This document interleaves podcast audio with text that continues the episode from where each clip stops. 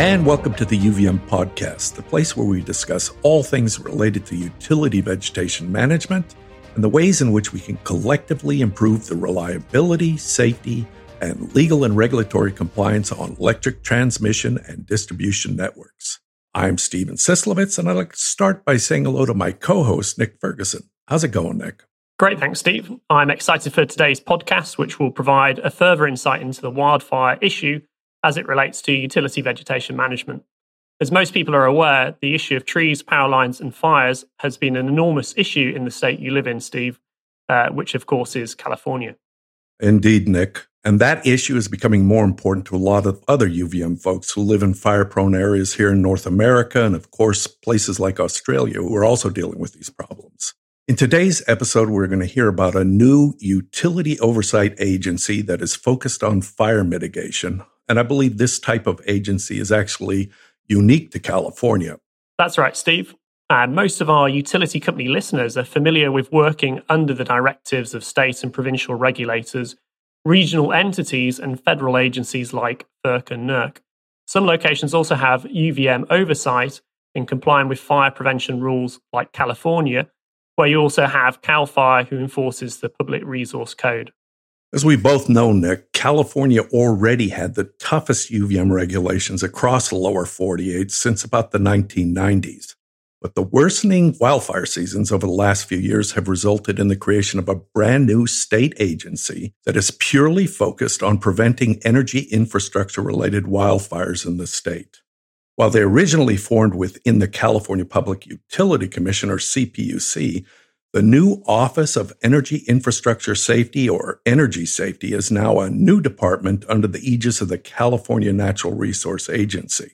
Energy Safety is now part of this much bigger state organization that includes CAL FIRE, the Coastal Commission, the Board of Forestry, California Energy Commission, and a great many more agencies in the state. Today, we're going to talk about this new program and talk about how it is helping in California to prevent energy infrastructure related wildfires. And to help us do that, Steve, we are pleased to have as our guest today the Director of Energy Safety, Caroline Thomas Jacobs. A warm welcome to you, Caroline. Thank you, Nick. Steve, happy to be here. I'd like to start with a simple question, Caroline. Are you aware of any state or federal agency that has the same mission as your department does are there any other offices of energy infrastructure safety out there? Not that I'm aware of. We have a very specific mission regulatory oversight of electrical corporations' wildfire safety.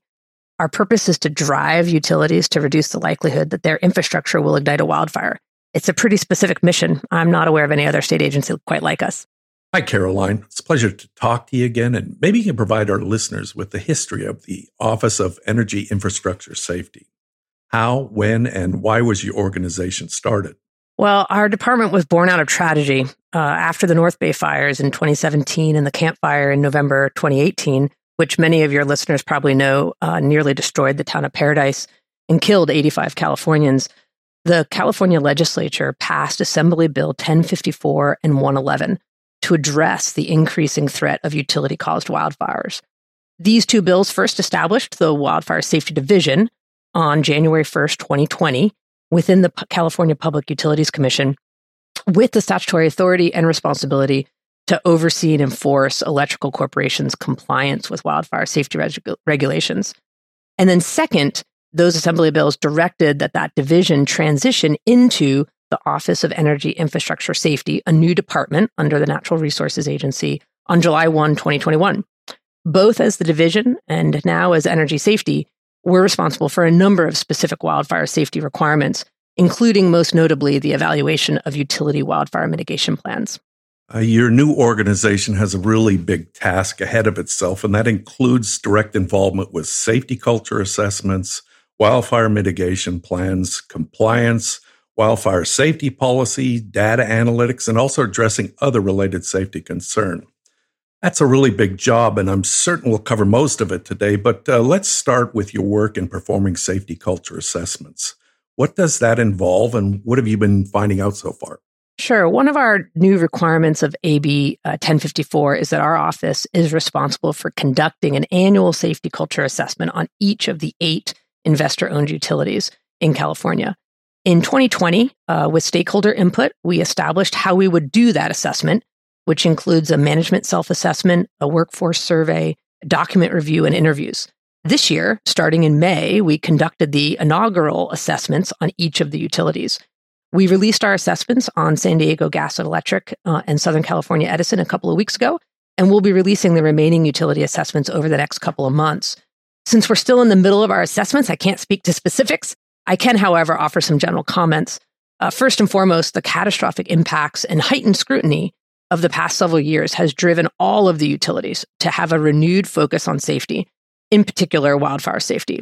All of them are making changes in how they think through and prioritize safety. With that, however, there's still much work to be done. We continue to see that a true culture of safety has not yet permeated the entirety of their organizations. Now, that's uh, really fascinating, Caroline. So let's move now to your work in wildfire mitigation planning. As I understand it, utilities in the state need to submit their wildfire mitigation plans to you in order for a review and approval. Is that correct? That's correct. The eight investor owned utilities are required to submit their wildfire mitigation plans to Energy Safety. We then evaluate those plans and approve or deny them. Uh, publicly owned utilities submit their wildfire mitigation plans to the Wildfire Safety Advisory Board for review. And that, that board, however, does not approve or deny, but issues an advisory opinion for utility consideration. Okay. And how often are they submitted, and what types of things do the utilities address in their plans? Sure. The investor owned utilities submit a three year plan for our evaluation. 2020 was the first three year plan um, submission, so it covers 2020 through 2022. Because so much is changing so quickly, however, we require the utilities to submit an update to their plan each year for further review. So effectively, we review the plans every year. In the simplest terms, the plans cover three items. How does the utility understand their wildfire risk? What are they doing to reduce that risk? And how are they improving those activities over time? More specifically, the plans must include what the utilities are doing in 10 categories, a few of which are vegetation management, asset inspection and maintenance, grid hardening, and of course, public safety power shutoffs, also known as PSPS. Uh, Caroline, I know your compliance folks are the ones who continually ensure that utilities stick to their approved WMPs. Uh, how do your folks monitor and audit utility progress in the state? We have a comprehensive compliance assurance program that monitors progress a number of ways.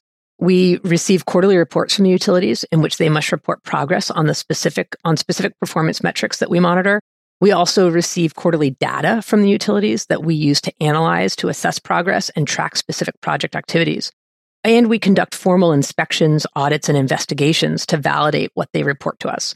Last year, for example, we completed over 2,900 inspection activities, and we're on track to complete as many as 4,000 inspection activities this year.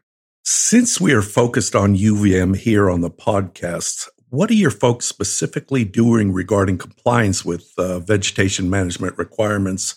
And maybe you can start by giving us some generic examples of what a typical WMP includes regarding vegetation management. Sure. The wildfire mitigation plan includes a section on veg management. Within that section, utilities describe their various inspection types, such as visual patrols, LIDAR, or aerial inspections. They also discuss how they conduct fuels management and remediate at risk species.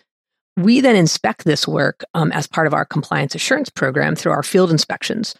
Our inspections have two components a general wildfire safety inspection, which we conduct on all inspections, and a second component that's specific to wildfire mitigation plan related projects, such as system hardening or veg management. So, in our veg management inspections, we check a number of items, including whether there's vegetation touching equipment, whether the clearances meet requirements, is there vegetation causing abrasion or strain on secondary conductors? And are there dead, dying, or diseased trees tall enough to impact utility assets? Utilities are also required to notify us when a substantial portion of their veg management initiatives are complete, and we then initiate an audit of that work. I know that Californian utilities have also spent a great deal of money, time, and effort in using new technologies as part of their fire mitigation programs. What types of new technologies are you seeing utilities reference in their WMPs. So, innovation is a key element of utilities' ability to address this escalating wildfire risk. We see several emerging technologies being used by them. A few examples are rapid earth fault current limiters, uh, which can automatically and rapidly reduce the risk of ignition in single phase to ground faults. This is still in pilot phase for most California utilities. They also use continuous monitoring sensors, which measure current in real time and report events as they occur, such as distribution fault anticipation technology, which is more widely used and incorporates electrical system measurements to alert on the potential for pending equipment failures, and early fault detection sensors, which are at an earlier stage of development than uh, DFA uh, and are mostly being piloted at this point.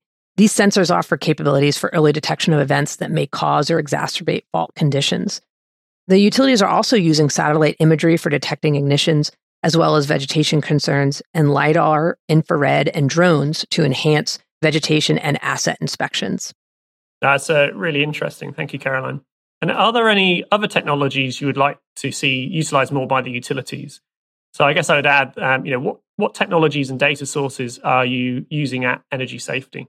Sure, we use a number of technologies. Our primary tool is a cloud based enterprise GIS platform to collect and analyze data and performance metrics from the utilities.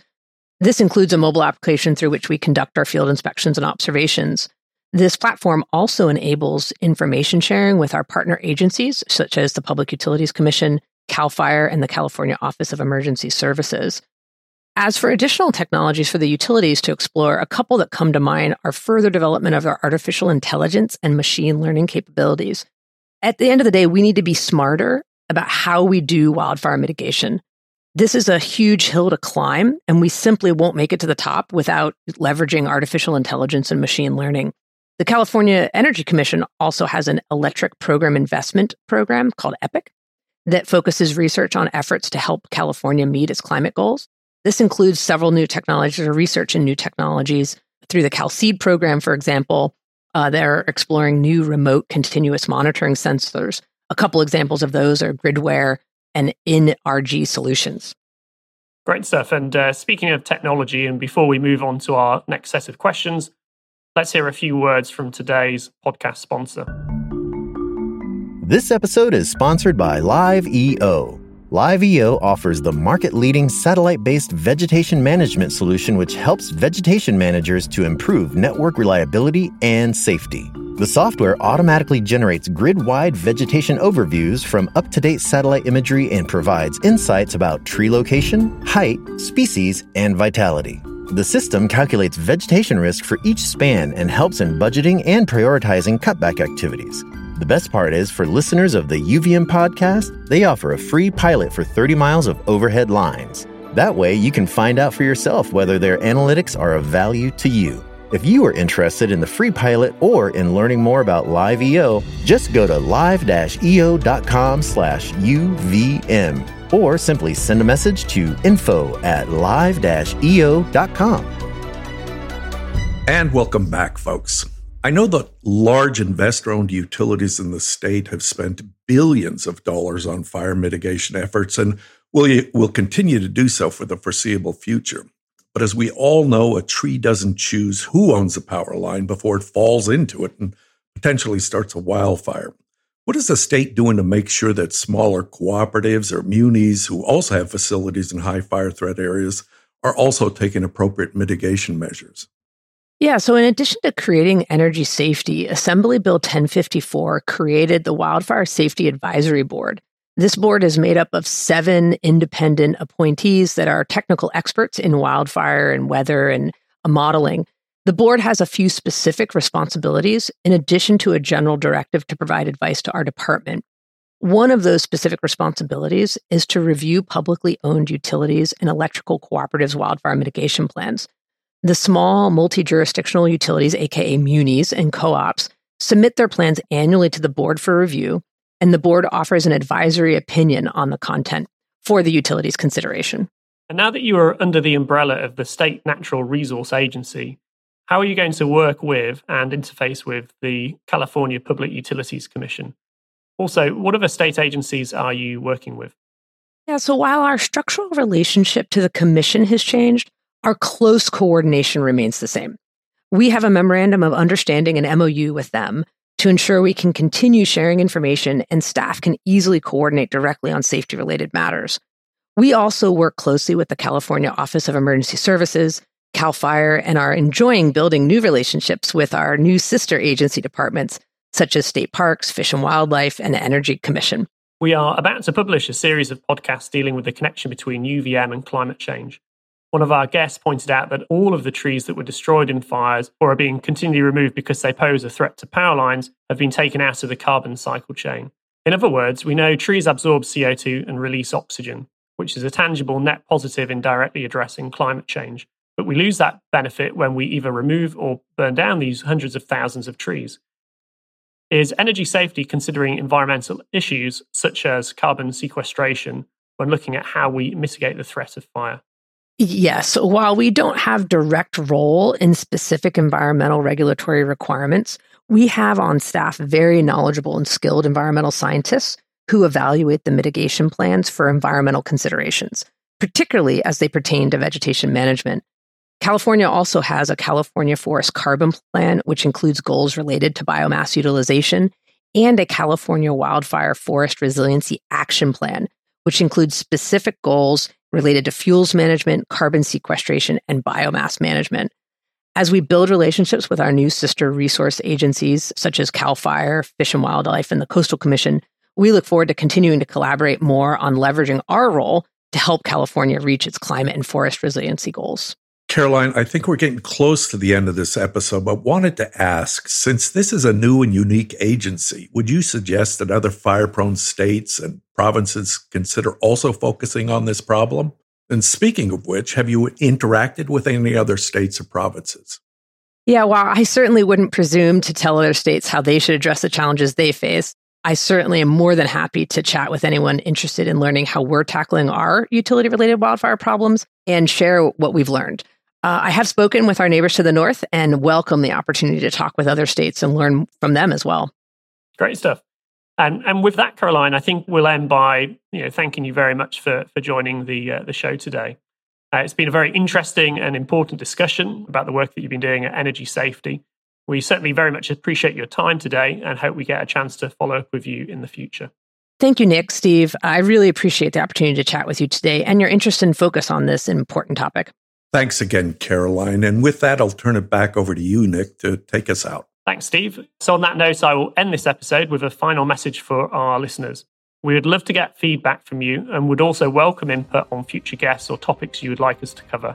Please send us an email at podcast at utilityvegetationmanagement.com and we'll make it happen. That's it for today's episode. See you on the next one.